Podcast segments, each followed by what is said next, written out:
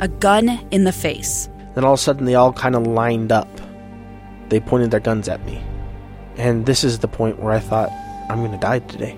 Started two years of horror for an American in Venezuela. They said, you need to give us your phone and get ready because you're coming with us. I'm Becky Bruce, and I spent a year researching and piecing together Josh and Tammy Holt's story about their ordeal in a notorious prison. That's when everything started to turn bad. We had another pound on the door. Boom, boom, boom. And there was the police once again. You can binge all of the episodes of Hope in Darkness on K S L Podcasts dot com or wherever you get your podcasts.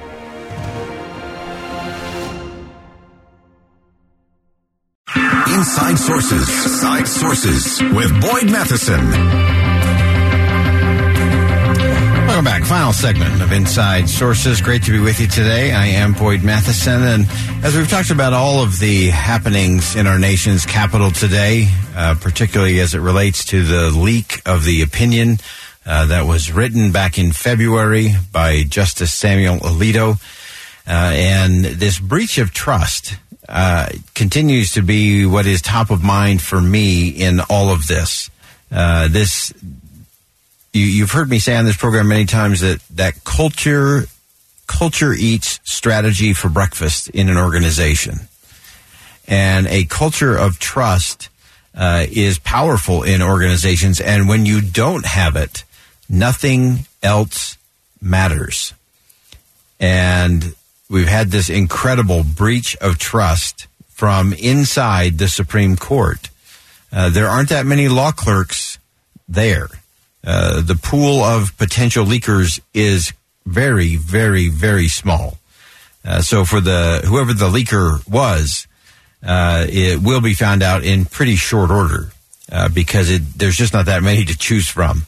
Uh, and that will also be a distraction. But sadly, in the process of that, in the process of that, uh, we had uh, one person we were chatting with earlier today uh, from down in uh, Texas. Uh, he talked about the fact that suddenly, right now, right now in the Supreme Court, it's like playing a game of Clue. And if you've ever played a game of Clue, or if you've ever done one of those evenings, uh, murder mystery, where when everything starts, everyone's a suspect. You, you have to be suspicious of everyone. Well, why did they say it this way? Why did they say it that way? Why is this person being quiet? Why is this person dominating the conversation? And that breeds distrust. And it's what makes games like Clue really fun. It's what makes uh, evenings uh, with a murder mystery uh, dinner fun and enjoyable. But it is not healthy for a constitutional republic. It is not healthy for the highest court in the land. For everyone to be walking around or sitting in conference together discussing a case, and everyone's looking around the room wondering, who's the leaker? Can I really say what I want to say? Or is it going to end up in Politico tomorrow? Or maybe the next day it will be the Washington Post or the New York Times or it'll be some other website. And that culture of trust is so, so hard to build. And it is so, so easy to destroy. Uh, that's my worry. And so I, I really hope that Justice Roberts moves this investigation swiftly. And whatever it takes to expose who the leaker was, how it happened, and to ensure that it won't happen again uh, so that they can get back to the business of the court. They have a lot of work to do. Remember, their session ends in June, and they need to get this taken care of so that they can start building and moving forward. Uh, because you cannot have a Supreme Court. The, the most important things are, are not when those justices are sitting up on the dais or they're in the Supreme Court listening to oral arguments.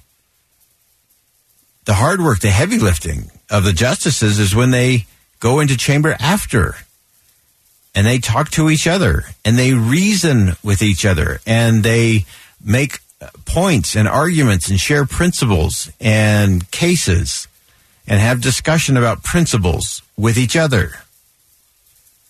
But you cannot do that if you don't have trust. If you're looking sideways out of the corner of your eye saying, oh, I wonder if it was that uh, justice. Well, I wonder if it was one of their law clerks that that did this. And just remember, when you don't have trust, you can't have open conversation. And when you don't have open conversation, honest conversation, bold conversation, you do not get to the best result. And that doesn't matter if it's a business or the highest court in the land. And so we, we have to get back to this idea of trust, because it is what I worry about most in this nation. Because we become so fragmented, so politicized, that we don't trust each other anymore. And we've seen that trickle down. There's some fascinating Pew Research studies uh, of late that show, you know, it used to be when you asked the question of a citizen in this country, do you trust your neighbor? Uh, that was like a seventy percent plus answer. Yes, of course I trust my neighbor. Do you know what that number is today? In twenty twenty-two, it's about twenty percent. Only twenty percent of Americans says, yeah, I trust my neighbor. And amongst our young people, it's even lower. Now, part of that is because we don't talk to our neighbors anymore. We don't interact the way we used to. We don't have that sense of community and shared story that we've had over the years. But if you're going to have trust, you got to talk to each other. And you have to have that confidence in one another, and that comes through shared experience. And so you have really two components of what's taken place over the last twenty-four hours. And part of it is what the ultimate decision will be from the Supreme Court and how that will impact uh, Roe. And then there'll be this other component in terms of how it will impact the court itself and the Supreme Court's ability to have conversations with one another, to have rigorous conversations, respectful debate,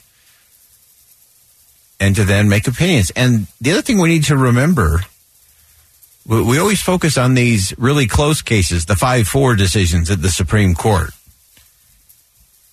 But we should remember that historically, most of the cases in the Supreme Court are decided either nine to zero or seven to two, or eight to one. Uh, it's a it's a small minority of the cases that are five four. But if you take trust out of the equation, then what happens? Do we start to lose some of that ability to get some of those things that seem to be unanimous or should be unanimous as they're applying the law? And maybe just because someone's afraid that someone else might say something about what was said in the chamber, or might share something that was written in a draft opinion early on as a way to persuade a colleague. And that is one of the interesting things about what has been leaked, is you have to really look at what's the motivation of this person to leak this. So did they leak it to get the public riled up? Did they leak it because maybe they thought, well, maybe maybe there's one person that maybe isn't quite so confident in their vote, and if we exert some public pressure on them, maybe maybe they'll come to our side of the argument. Some people are saying whoever leaked this was was brave. Uh, I think it was a betrayal of trust. And the ramifications of that betrayal of trust, I think, are going to be felt uh, for a long time to come. Because the other thing that we know about trust, again, hard to build, hard to maintain, easy to break, and very, very difficult to rebuild. It can be done. And for our nation's sake, uh, I hope they can sort this out swiftly so that the highest court in the land can continue to function as the highest court in the land, an important part of our branches of government. But it all begins and it all ends with trust. Because if we don't put trust first, we will never have a nation that's going to last. So your job is to be trustworthy in your space. and we'll fix the rest. That'll do it for today on Inside Sources here on K S L News Radio. As always, as you go out into the world today, see something that inspires, say something that uplifts, and do something that makes a difference.